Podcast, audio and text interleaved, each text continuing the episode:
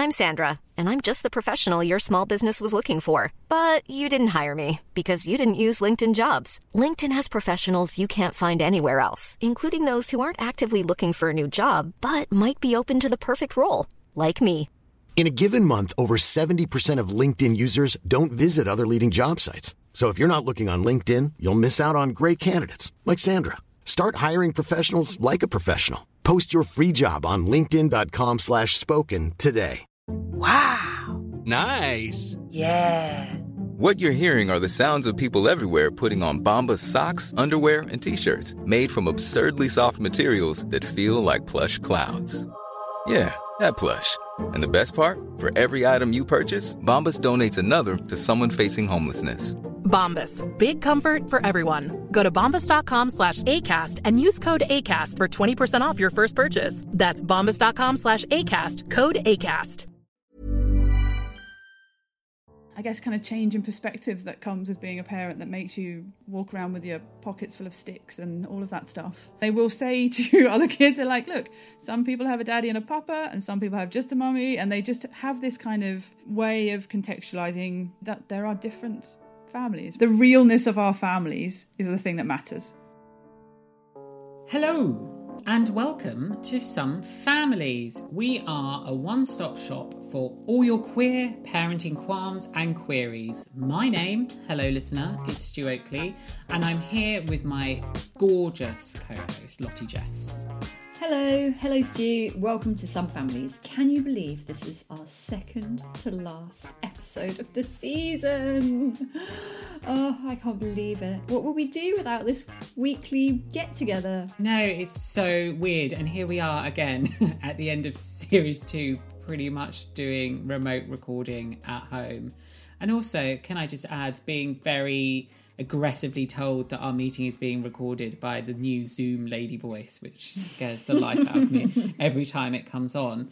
But yeah, but I really, you know, we've got one more episode to go, but what a fab series we've had so far. Um, Yeah, save it. Save your reflections Save for next week, babe. Save it. But Save yeah, it. but how have you been? How have you been this week, Lottie? I've been good. I have discovered a new TV show that I'm enjoying with my daughter called Bluey, who is just like, I mean, just blows Peppa Pig out of the water in terms of like how sexist and heteronormative Peppa Pig is. Bluey you know my is, feelings on Oh, Peppa. don't get you started. No, Bluey is basically like it's it's an Australian cartoon. It's just come onto BBC iPlayer, and I'm not the only one that loves it. By the way, there was a whole article on the Guardian about how great it was. But it's like a mum and a mum, dad, and two girl dogs.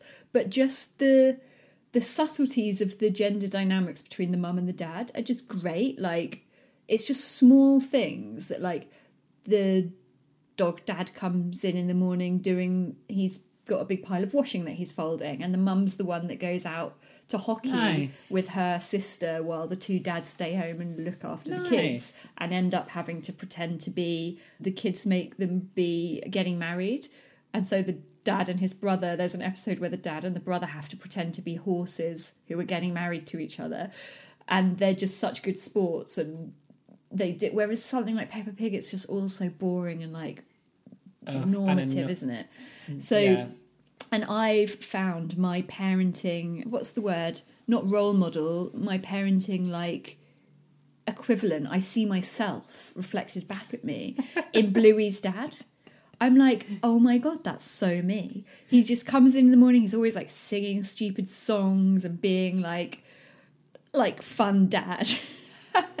and he's always what he does that I really relate to is he always is getting like really into the imaginary games that his kids are doing and is having to like perform as the Oh, characters so that they tell him that he must be. And You're it- such a good mum. You're such a good like that is you. That's like I love the imaginative play that you that's have. definitely It's so something that I feel like I can do. Like I can get really into and storytelling and all that side of things. So anyway, Bluey, check it out if you haven't seen it. It's it's almost like picking up where Hey Duggee's left off for us. Okay.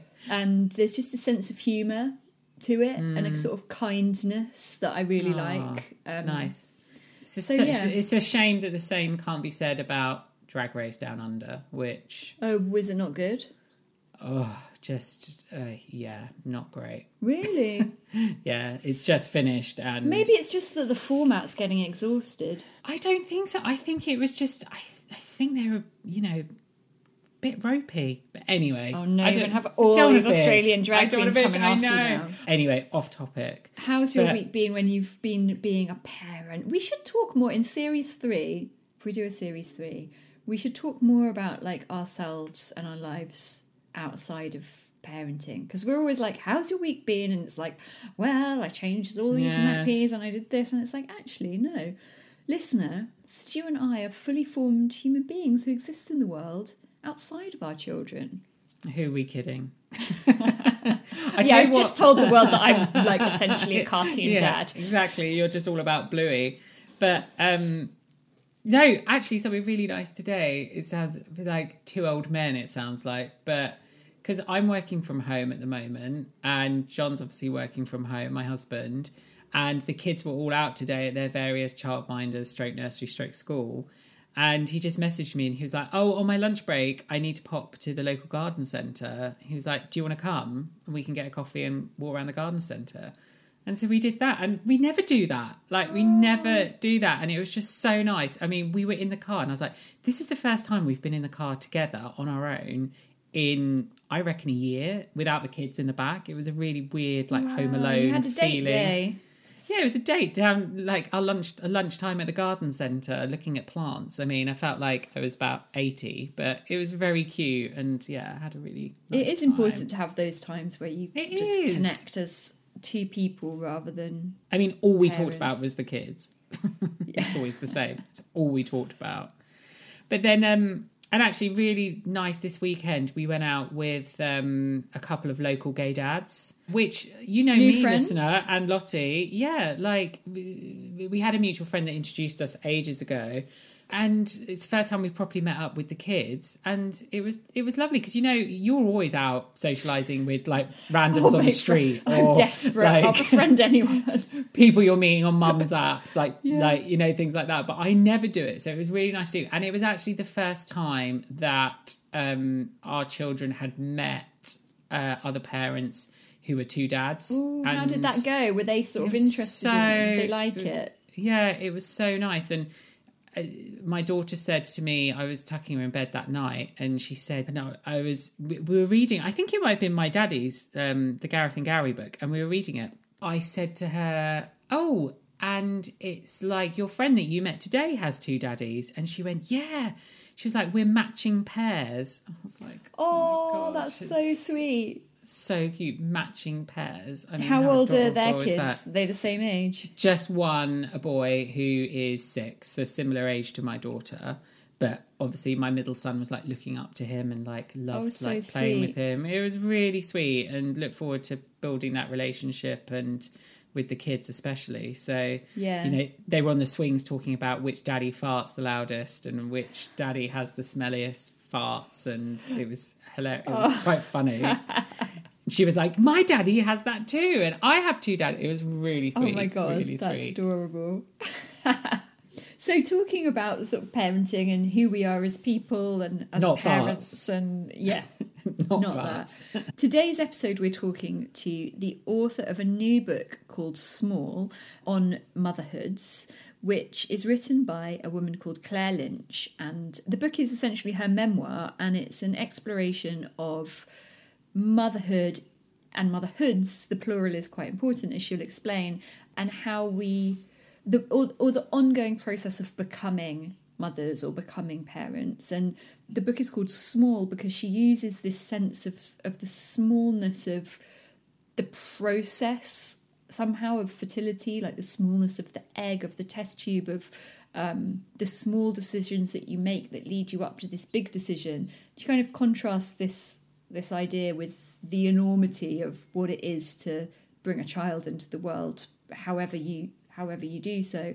So We will be talking to Claire momentarily. Claire and her wife have three daughters, two twins and a younger two year old, and they live in Windsor. Claire and her wife had their children via reciprocal IVF, something which now I know loads about. I'm so proud of yourself for that, aren't you? I'm basically an expert listener, so I am. Her book is out now. It came out last week, and we're going to put a link to it in the show notes as well. So without further ado, here is Claire.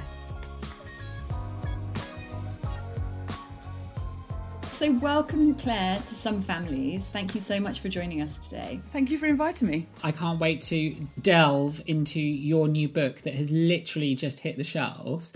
But before we do, just want to ask a little bit about yourself and your family. Sure. Well, uh, as the children like to tell people, we are a girl family. So it's uh, me and my wife, Bethan, and we have three daughters, five year old twins, and then the little one is two. Amazing. And we'll Yeah. get more into this as we talk about your, your book, but would you mind sharing with us how your children came into the world? Absolutely, yeah. So they were conceived by reciprocal IVF, which I know has been discussed on the on the podcast before, and via an anonymous donor. So I guess the kind of interesting thing about that too is that they were actually all conceived at the same time through the same cycle and so that you know but obviously with the gap between uh, the older two and and our little one but it was a it was a, a long process that kind of that sentence i suppose kind of makes it sound as if it was a, a sort of straightforward tick box exercise which is far from the case but that that process was quite important to us i think to kind of be involved you know in the pregnancy So did you carry or was it your partner? no, Beth carried, so they are the, biologically my children, I suppose, if you want to kind of use those terms. And she's the birth mother. Wow.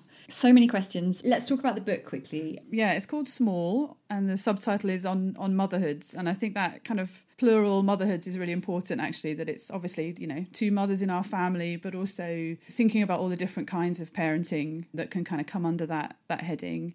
Um, it's called that, I guess, because it's about all of the small things that make up parenting. So, you know, we've already discussed the kind of beginning stage. And I think when you're going through trying to get pregnant in whatever method you're going about that, that kind of focus on, you know, the cells and the real detail of how you're going to make that happen can become quite, you know, all consuming.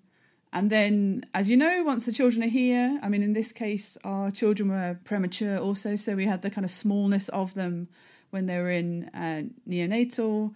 And then now they're, you know, older, all of the small things that matter so much to them, you know, so the kind of the way that they see the world, the way that they make us see the world, I guess kind of change in perspective that comes with being a parent that makes you walk around with your pockets full of sticks and all of that stuff. I found a kazoo in my pocket this morning. yeah, standard. I can't believe you're showing off about that. Who, who, who didn't like, find a what kazoo in their pocket this Yeah. morning? Although, fun fact, the kids got given a kazoo the other day, and I had no idea how to blow it. I realised they never knew how to blow a kazoo, but they all did, and they thought it was like some kind of magic spell because they could make a sound out of kazoo. I was just like, no. Yeah, I think the question is who, who hates you so much that they gave your kids a kazoo? That's really That's actually kind of an interesting segue into something we wanted to get onto talking about about how like our past experiences and our childhoods shape us as parents. It's something you explore in the book, and obviously Stu never came across a kazoo, and um, poor thing. Yeah. yeah, And I was deprived, and kazoo now- deprived yeah. child. Can you talk a bit to that idea and, and how you explore that in the book? yeah i mean one of the things i was interested in when i was writing it is actually the so the older two like i said are five five and a half they'd probably like me to say for the record and that means that they're kind of getting closer to an age that i really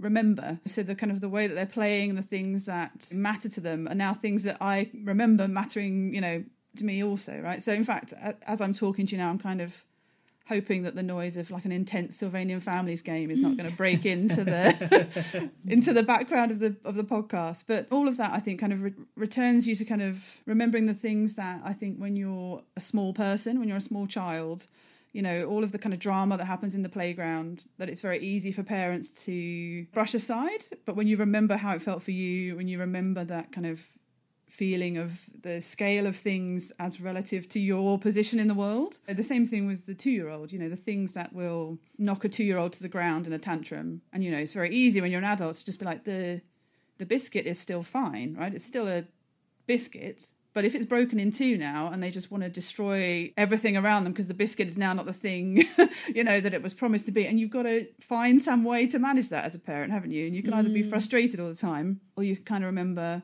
no, I get that actually. Definitely like tapping into those mm. feelings. Yeah, or kind Yeah. of seeing Yeah. what But it's- to cope with that. Well, it sounds like what you're just, it's almost like as adoptive parents, what we go through the training of of therapeutic parenting and really understanding what could be going through a child's head as they're having that tantrum or they're saying what they're saying.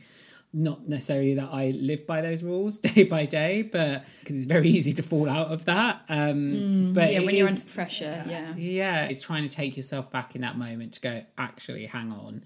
Like, they are a little person, as you say, and that's what's in their world is so different. That's why I think the title of your book, Small, and that idea of smallness in relation to the enormity of parenting is really interesting and a really new way into talking about fertility and parenting and stuff. So we've talked there about, you know, these are ostensibly really small things that happen every day. Someone drops a biscuit, some, something happens in the playground, but once you really access, you know, those memories in yourself and you start thinking about how your child's feeling, how you're reacting to your child, suddenly it's huge. So I think it's so interesting in your book that you've got the duality of the bigness of it mm. and the everyday smallness of it.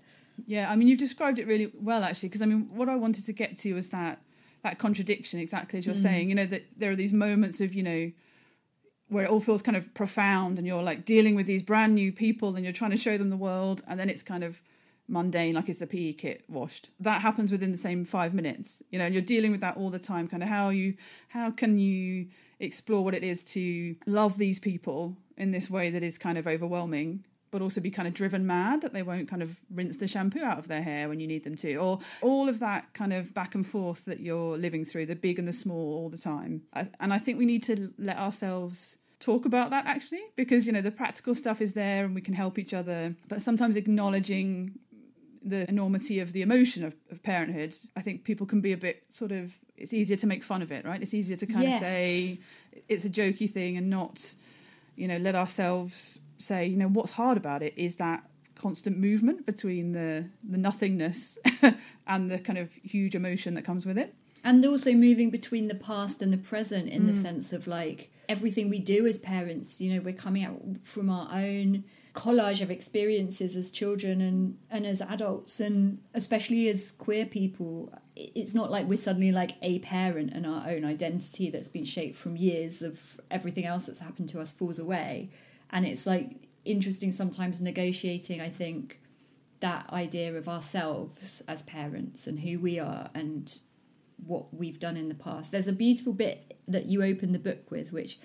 if you'll forgive me for reading your own book back to you, which I know from having a a book myself, is can be very uh, embarrassing. I'll You close write, my eyes. Yeah. Isn't this, in the end, how families work? Each of us caught up in tangles of ourselves, past and presents all at once.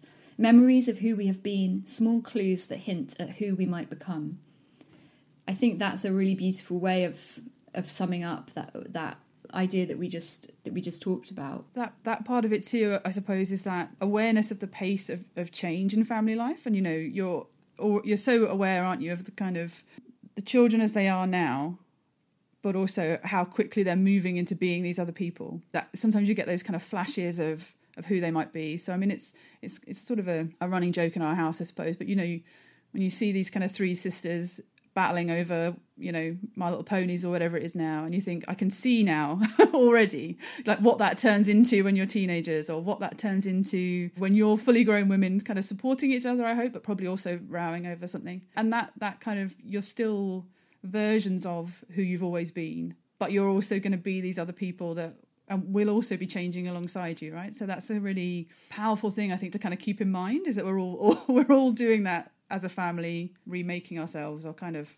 changing in relation to one another Yeah, that sense of transitioning. As a family, you're constantly transitioning. Mm. And actually, it's something we talked about in a recent episode with non binary parent Peyton and her feelings on how we do transition as parents. At this moment in time, how would you think and how would you want your daughters to kind of describe you and kind of position you as a person? Is that something that you've thought about? Oh God, I would say that they are at the moment the older ones fascinated with the idea of kind of who we were before we had them. They will they want to know, for example, places that we, I suppose it's because we've all been so locked down, but they're kind of fascinated with hearing like places that we were we went before we before we had them, or the people that we were.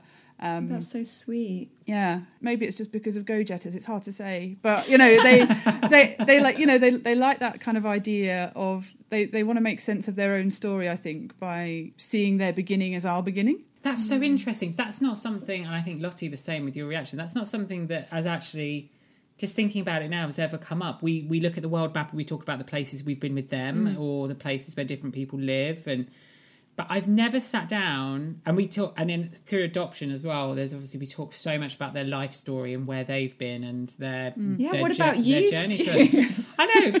Think about how fabulous you used to be before you had three kids. This is what I'm thinking. I think I've missed a trick here. But just in in terms of what you know you're saying, Claire. I mean, that must help them so much understand who you are as a fuller being, and actually how refreshing it would have been to have known what my mum and dad got up to before me and grown up with that knowledge rather than Yeah. finding out about it in my late teens or early 20s when I started to become interested Maybe in that's that. a really nice thing to share with them, actually. I mean, I want to be clear. It's not like I've got a slideshow running of like, you know, and here's mommy and mama on the Eiffel Tower or whatever. Like, let's, let's, let's all admire that. I think it's it's just. Um, That's what I'm thinking. That's what I'm yeah, I mean, that's what right you you, head. you should Yeah. do. Yeah, a, a lecture series about your past. But I mean, I think it's just a kind of like a positioning thing, isn't it? And I think Mm. they love talking about their own story, I suppose. And I think it's just it's just part of that. And I mean, it, I think it's in this case, I think it's very much the prologue of they love the story of. You know, they like to say, "Oh, we were in mummy's tummy when we were tiny eggs, and then we were in mama's tummy," and that's the, you know, it's all part of that kind of story of, of who they are and where they fit into the world. Yeah. When did you start talking to them about that? I think it kind of came up mostly when Beth was pregnant with uh, our youngest daughter.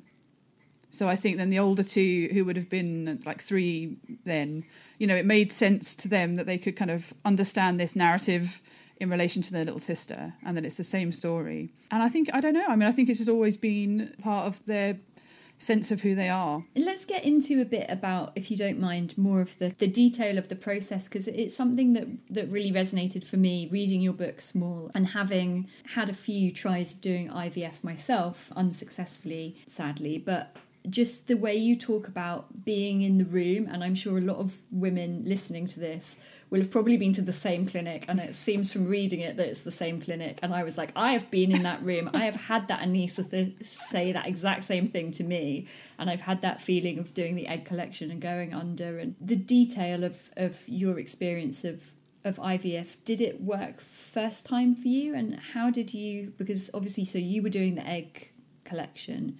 How did you find the injections and the process and everything? we tried all sorts of different ways and over a long, long period of time. I think less catchy subtitle for the book would have been all the naive things that Claire thought that turned out to be a load of old rubbish. Because I think we were really naive. I think we thought that we were healthy and of the right age and all we had was this kind of missing ingredient to fix the, the problem of becoming parents. It's an aspect that we don't talk about all that much actually, is that there's no reason at all why a queer woman wouldn't also have unexplained infertility or any version of infertility. And it does need addressing, I think, really, because, you know, mm. the idea that it's a, a technical matter of just sort of turning up at the clinic and handing over the credit card, I think it can, can lead people to unnecessary levels of stress and the kind of grief of it. I think if you if you if you've started in that position, whereas I suppose if there is an advantage if it's not inappropriate to say this, you know, a, a, straight couple who've been trying for a long time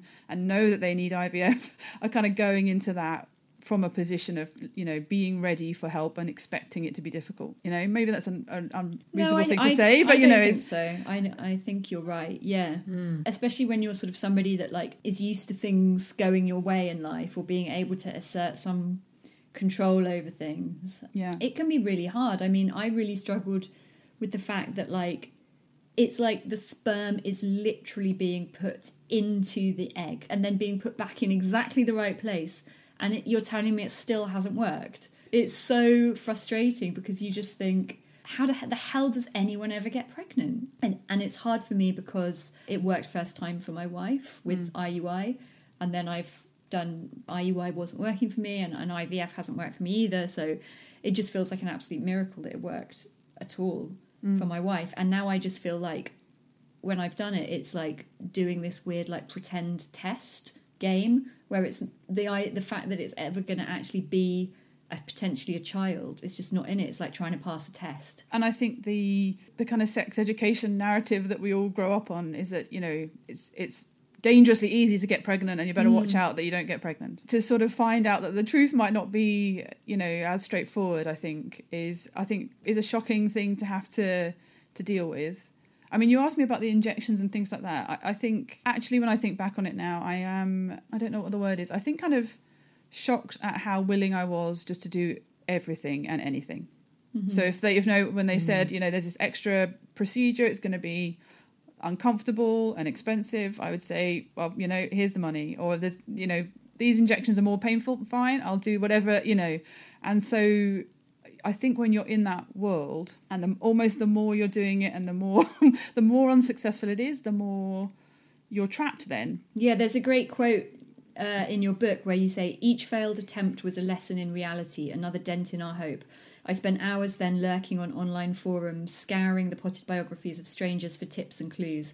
Eat pineapple core, try acupuncture, buy flaxseed, women still trying after 10, 11, 12 cycles of unsuccessful treatment, a commitment, an addiction. I think that really will probably resonate for a lot of our, our listeners because when do you stop? Like, that's a question I've been asking myself. I mean, obviously, when the money runs out, but let's say money is no object. the addiction quote within that as well i find really interesting just as a as a bystander to obviously i, I it's not something i the process is not something i've ever been through but it's something i'm learning and educating myself on through lottie and guests like yourself but i've never really thought of it in that sense of it being like an addiction because you are Yeah, going it does become like an back, obsession, yeah. doesn't it? Mm. You know, in a practical sense, it's taking over everything that you're doing and thinking. All the time you're thinking, well, we can't travel to that wedding or we can't go to this work thing because, you know, we'll be needed for this appointment. And I think you're I think people are willing to make physical and emotional and financial sacrifices that are not always wise, much as people in addiction do the same because there's always that kind of sense of, well, maybe this time will be the time. Yeah, it's like waiting for a bus. You're like, if I just, Yeah, yeah, as soon as you walk away from the bus stop, exactly. and then and then twins come along exactly. Yeah, well, Ryan Reynolds here from Mint Mobile. With the price of just about everything going up during inflation, we thought we'd bring our prices down. So to help us, we brought in a reverse auctioneer, which is apparently a thing. Mint Mobile unlimited premium wireless. Ready to get 30, 30, bit to get 30, bit to get 20, 20, 20, bit to get 20, 20, bit to get 15, 15, 15, 15 just 15 bucks a month. So, Give it a try at mintmobile.com slash switch. $45 upfront for three months plus taxes and fees. Promo rate for new customers for limited time. Unlimited more than 40 gigabytes per month. Slows. Full terms at mintmobile.com. Ready to pop the question and take advantage of 30% off? The jewelers at BlueNile.com have got sparkle down to a science with beautiful lab grown diamonds worthy of your most brilliant moments. Their lab grown diamonds are independently graded and guaranteed identical to natural diamonds, and they're ready to ship to your door. Go to BlueNile.com to get 30% off select lab grown diamonds. That's BlueNile.com for 30% off lab grown diamonds. BlueNile.com. Ready to start talking to your kids about financial literacy? Meet Greenlight, the debit card and money app that teaches kids and teens how to earn, save, spend wisely, and invest with your guardrails in place. Parents can send instant money transfers, automate allowance, and more. Plus, keep an eye on spending with real time notifications. Join more than 6 million parents and kids building healthy financial habits together on Greenlight. Get your first month free at greenlight.com slash ACAST. That's greenlight.com slash ACAST. Can I ask you both a question?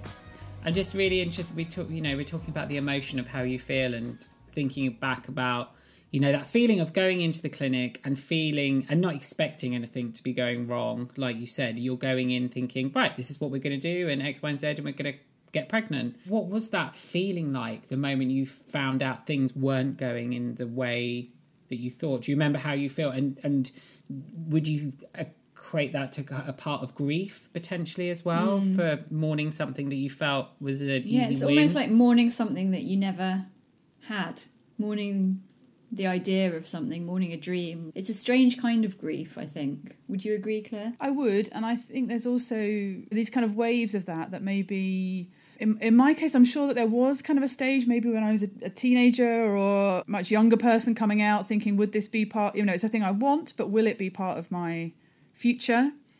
And then reaching a stage where you think, well, sure, now it's fine, and I can go to this clinic. And then, hang on a minute, the the fairy tale is not working out as hmm. I had planned or anticipated. And one of the things I think that's really interesting is that we're probably among I don't know if we if it's the first generation maybe of queer people where kind of in-laws might be kind of saying, well, where are the children? Probably like quite heteronormative expectations that you might have children are also on you.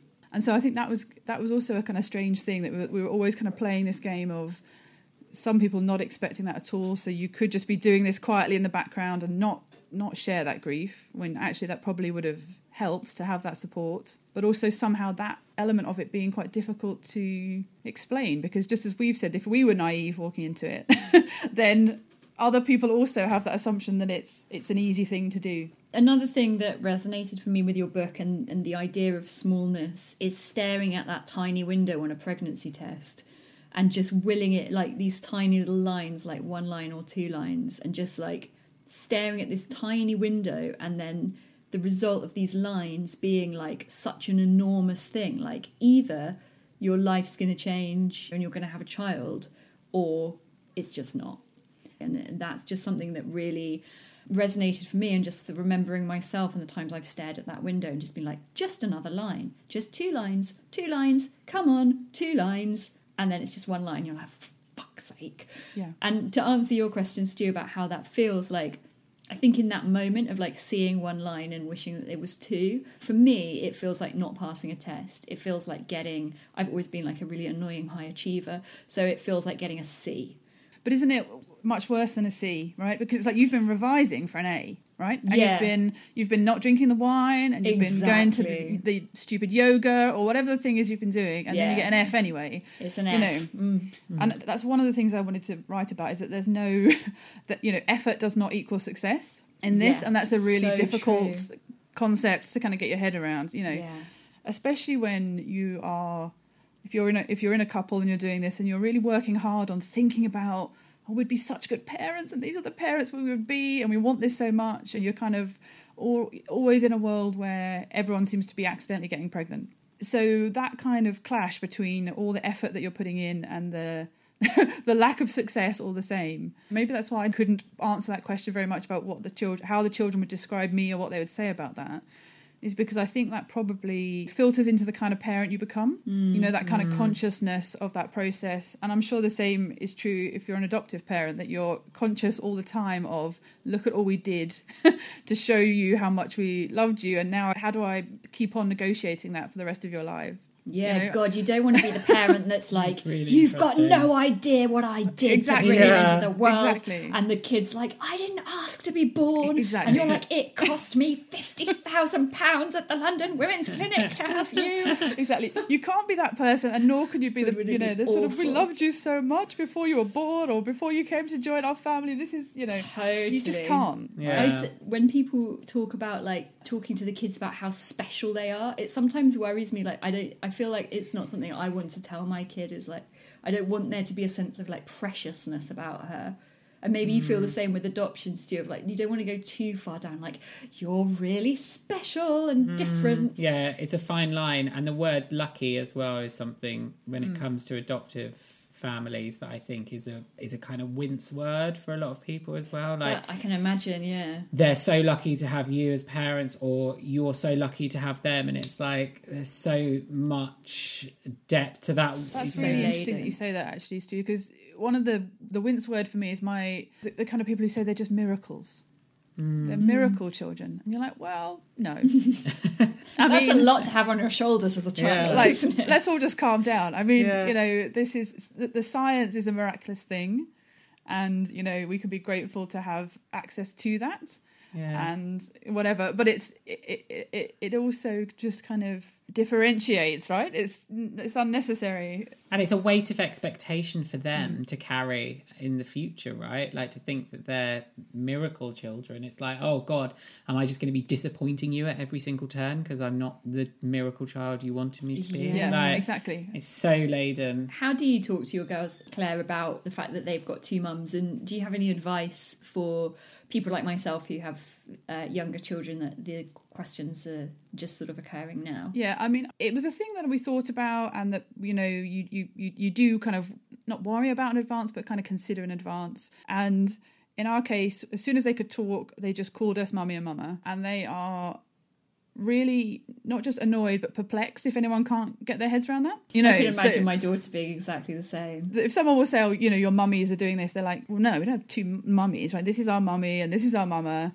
Like, they are different people. Why is that not clear to you, I think? And uh, we're lucky, I think, that they just have operated in quite a confident way about that all along and they just have a sense and they will say to other kids they're like look some people have a daddy and a papa and some people have just a mummy and they just have this kind of way of contextualizing that there are different families right and they just are so used to that that i think the only time that it is i mean it's more at the moment i think it's more kind of funny to see them engage with other kids about that and just sort of be very straightforward and explain it. But I'm sure one of the things I kind of write about in the book is, you know, I'm sure kind of this will not be that easy forever. But maybe not. I mean, maybe they are just operating in a world where that, I mean, of course, that's the only, that's their family, mm. we're their parents.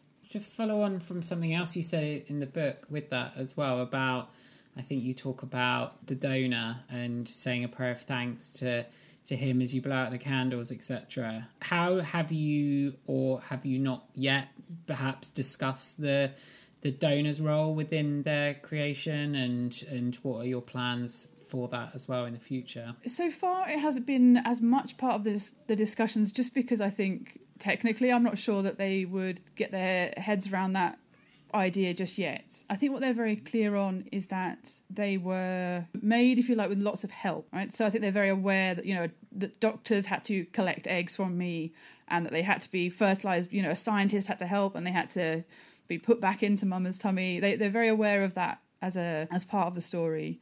And I think that that will be the next thing that we talk about as they get a little bit older. And in a practical sense, you know, I'm also aware that when they are 18, if they want to, they will be able to find out more about the donor. And one of the things that informed our choice was, was you know, trying to choose someone who you thought would be hopefully a good person to find. Yeah. I would be surprised if, kno- knowing their personalities already, and hopefully knowing the way that we're open with one another, I'm sure they will want to do that as soon as they can. But I also have to feel confident that, that they will want us to do that with them and to help them and to be kind of part of that of that conversation. I think that's what you you have to kind of go into it with that open mindedness already there. I think, um, uh, you know, my my only hope is that they will that, I, that they will wait till their younger sister is also old enough so they can do it all together. You know that that can be part of it. I was thinking as you were talking, Claire, like there's going to be a time in probably like the next 10 years when all of the people our age or in our sort of generation that have queer families that have used donors, it's going to be a thing that happens to all of us and our friends. It'll be like, has your kid met their donor yet? It's really hard to know, isn't it? I think you've got to try and put yourself in that position and try and imagine, you know, what would you have done in that situation when you were 18? Hmm. Probably, I mean, I'm sure everyone would be kind of curious to find out. Maybe, maybe they won't Maybe they won't. be bothered. yeah. I mean, I don't know really. Yeah. Um, I think it's the same with adoption and the, the quest to find find out more about your birth family Hmm. and your What's the deal with that with adoption? Are they can they get in touch with their birth family when they yeah whenever very they want to? well it's very similar. I mean it's each to each case, but generally it's it, I think it's similar as as as you talked about the donor finding out as well. Like when they're 18, they can have access to their files and have names and details and be able to find whoever they want to find should they wish to. There's been some really, and it was interesting what you said, Claire, because it's always been something that comes up in the adoption world about supporting them through that and and being open and honest about it from as early as you can so that you can go on that journey with them so that you mm. can ha- so you, you can basically hold their hand as they go through that journey.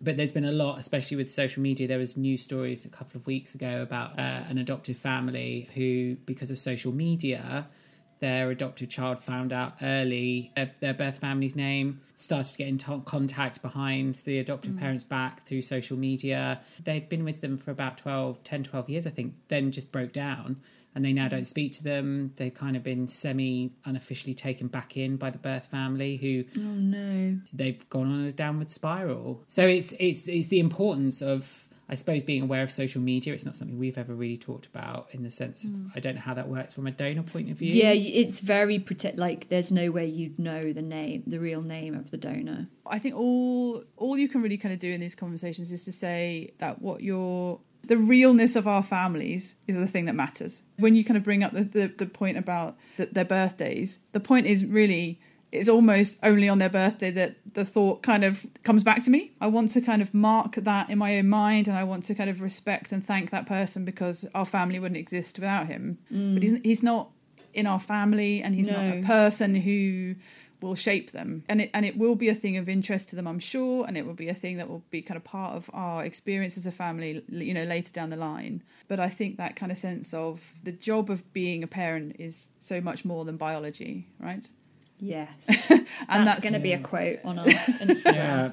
and that's why that's why I guess I kind of was a bit sort of stuttering when you asked me about how they were how we made our family or how they were conceived because I think however you describe that story it kind of creates an un it creates a, a hierarchy that isn't relevant. That's why reciprocal IVF is kind of interesting because the playing field is kind of leveled in some way, but it's also always kind of under question. So in the book, one of the things I'm talking about, I guess, is how often, how easy it is to, or how easy it was for people to kind of sideline or ignore me in those hospital situations mm. because Bethan was the pregnant woman and rightly was the person who should have had all the focus on her. But I think for anyone to kind of manage to hold in their minds that also, you know, when they were born, for instance, having to always say, don't look at her blood group, look at mine, right? Right. Or, you know, when they're having their hearing tested when they were newborns, it's my family history that is the thing that you need to ask questions about, not hers. That right? must have just blown some health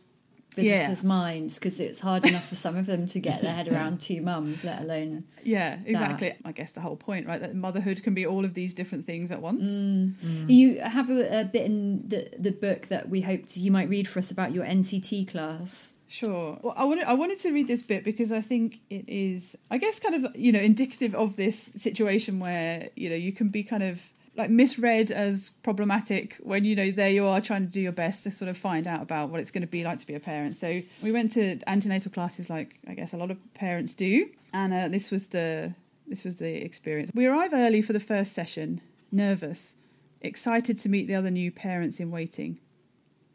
Our teacher is setting up her flip chart and greets us not with a welcome, but an apology. I'm just going to say sorry from the start, she blurts. I'm bound to say the wrong thing, you know, with the language about all of this. She gestures vaguely between our midriffs, indicating it seems that she is aware that we have the same genitals, and turns back to her flip chart. It's only several hours later that it occurs to me that this might have been our cue to ask for a refund and leave without further insult or expense. Instead, we take a seat. Our guide to all things childbirth, Paula, wears the same wide fit sandals and blouse each week as if it were a uniform. She has two grown up children of her own, and it's clear she will never be as happy again as she was when they were babies. It is equally clear that she doesn't know what to do with me. In fact, she suggests it might be better if I sit the first activity out. It can get really physical, she warns. She wouldn't want me to get hurt. At this unexpected announcement, the men in the group start to give each other sideways glances. At worst, they thought they might have to watch a birth video. Nobody said anything about bare knuckle fighting. Lacking an alternative, I stride towards the circle, adopting a gait which suggests surprising physical strength, or at least hints, I hope, at a woman who might have been inter-county judo champion in her youth. Right, I will stop there. But oh I mean, no, I want you to keep going.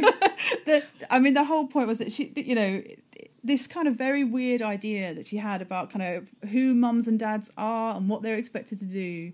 was just, Oh, I think, kind of under a spotlight. You know, it wasn't a version of parenthood that matched any of the people in that room. It makes everyone feel awkward, doesn't it? Like, Yeah. Mm.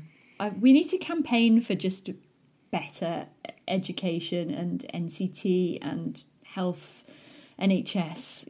Like, it just needs to be better for queer Mm. and non-binary people. Yeah, exactly. And I, I mean, I'm, I'm one of the things I wonder about this is we live in a, you know, a small town, and you know, maybe it was the first time that this antenatal class teacher had Mm. had to deal with this situation. But I suppose the question is then, do you think she actually would have changed if she had had two mothers in her next antenatal class? Or she'll probably be like, "Oh, I've had a couple like you in before," or say something. yeah, like yeah. that. I mean, I think that's what she did say. I mean, what happens next is that we have to join arms and pretend to be a cervix. So yeah, it gets it only gets better from that point on. What happened, I guess, in that situation is that I had to be quite difficult. Like I had to Mm. challenge and I had to say. So there was a lot of mums and dads being separated, and so I had to say like, where do you want me to go? Yeah. And so the problem with that is that you then kind of reinforce this idea that these are going to be parents who are going to make things difficult, right? Yeah, and you're like, all you're trying to do is like, yeah, your best and the right. all I'm trying to do is find out about you know winding and contractions Yeah, right i'm not i'm not here to challenge you but since i am here and since you refuse to kind of be thoughtful about these things i am going to be the pain in the Good arse for who, you. who says you know what if we did this a bit differently so hopefully those things are kind of always Hmm. changing for the good Yeah.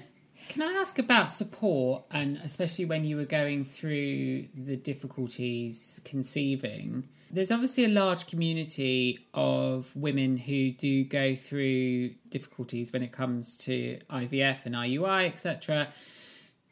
But from a from a heteronormative point of view, did you find that you were able to relate and have support with those groups, or do you think because you were coming to it from a different queer perspective, there was not much support that you could relate to? It's interesting. I think it's one of the things that has changed really rapidly. So I think when we were going through it, which I, you know isn't that long ago, it was a lot of these really creepy kind of online forums where the point is you're you know even if you're reading them, the story never is never ends, right? Because if someone gets pregnant, they don't carry on telling you that story. They just get on with doing that. If somebody doesn't, they continue having their kind of difficult stories if you see what I mean. So it's a sort of mm. it's a the support is there, but really people are are just kind of reinforcing that cycle of disappointment for themselves. Now I can see now on when I now look at Instagram, there are people who are so open about being in this journey and kind of supporting one another. And you know, it seems to me that that's completely changed. I, I think that now people would easily be able to kind of access a community of other queer people who are in that process. And um, you speak a bit about in the book as well, the fact that your twins were premature and were, which must have been really, really harrowing and just such a difficult time for you. And is, is there anything that you might like to say to anyone listening who is perhaps in a similar situation in terms of just surviving that? Yeah, so I mean they were they were born at 32 weeks, so they were kind of between together they were the kind of the weight of a of a, a full-term baby, I guess. So kind of they were just 4 or 5 pounds each. And they were in hospital for quite a while, and I think the thing I would say is the thing that got us through it was the staff on the ward were such incredible, s- strong and straightforward people that you could look to them and know that it would be okay. You know, and I think that was that was essential to our survival of it. And, and one of the people I, I write about who was a night nurse who just spoke to us as parents. And so in those kind of long nights where you know the babies are all kind of wired up and oxygen tubes and all of these things, and she would just say to us things like, "So, do you think they'd like to be in the same class when they go to school, or do you think they'll be in different classes?" Oh, that's so nice. And it was just mm. such a powerful thing for her to do, just to say, mm. this stage will be over. And they mm-hmm. will, you know, they will go on to be little girls and you'll have to make those kind of decisions, not should we give them more IV antibiotics today? You know, it'll be who's going to have what lunchbox. Right. And it mm-hmm. was it was such an important thing. And I think if you can if you're in that situation and all you're thinking mm. about is what's the next medical decision. Somehow having faith that the next stage will come, I think, is really, really important. Beautiful. Yeah. Thank you. I think we could do like a six hour special with you, I feel. But just to, to wrap up, if you were if you were to briefly sum up what motherhood and parenthood means to you, um, and what it means within your family, how would you how would you sum that up? Or how that's changed throughout Yeah. writing the book as well. How, how do you feel your journey as a mother has changed and it uh, enabled you to reflect back on your journey so far? So I'm really kind of suspicious of these kind of cheesy ideas that kind of parenthood changes you as a person and that, you know, it's the only way that you kind of learn who you really are. But I'm also annoyed by the fact that I feel that about myself. you know, so Yeah. I think it's it's as much about you know, we've been talk we were talking earlier about you know, toddler tantrums and those kinds of things. And you really have to kind of learn how are you the kind of person who is just going to, you know, fight a tantrum with a tantrum? Or over time are you someone who's going to learn from these experiences and kind of be the person that your children need you to be? And who they need you to be is always changing right? So who they need you to be when they're a tiny baby in an incubator is not the person they need you to be at the school gate 5 years down the line so I think that sense of responsiveness, maybe, or something like less corporate than that, but kind of, you know, like being, being kind of self, being self-aware. I think is a really important kind of aspect of, of of parenting, isn't it? Because it's you know the point is it stops being about you, but you have to still be there at the end. That's kind of the moral of the story, I guess. you know. Yeah. I think that's a really nice way of describing That's it. really nice. Thank you, Claire, and thank you so much, listener, for listening to this episode. We hope you enjoyed it as much as we did. I found Claire and her story and her viewpoint on everything fascinating and deeply interesting. So many of our guests, I just wish we could just go out for a drink with. I feel like we'd have a really fun night out with Claire. We'd have Yes. some nice drinks and dinner and just chew the fat, talk about parenting. Well, what's stopping us? Let's do it. This is true, we can. So, listener, we love to hear from you as well. If you want to take Stu and I out for a, a dinner or a drink, that We are do- available. We're available. Um, please do get in touch. You can slip into our DMs on Instagram or Twitter at Some Families Pod, or you can email us somefamilies at storyhunter.co.uk. Or do check out our website where everything is neatly and wonderfully housed at somefamiliespod.com. There are also full transcripts and past episodes there as well. We'll be back next week with our last episode of the season. So till then, Goodbye. see you later.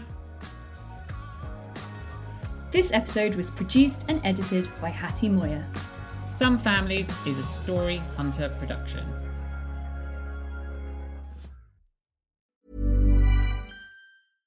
Imagine the softest sheets you've ever felt. Now imagine them getting even softer over time. That's what you'll feel with Boll and Branch's organic cotton sheets. In a recent customer survey, 96% replied that Boll and Branch sheets get softer with every wash. Start getting your best night's sleep in these sheets that get softer and softer for years to come. Try their sheets with a 30-night guarantee. Plus, get 15% off your first order at bollandbranch.com. Code BUTTERY. Exclusions apply. See site for details.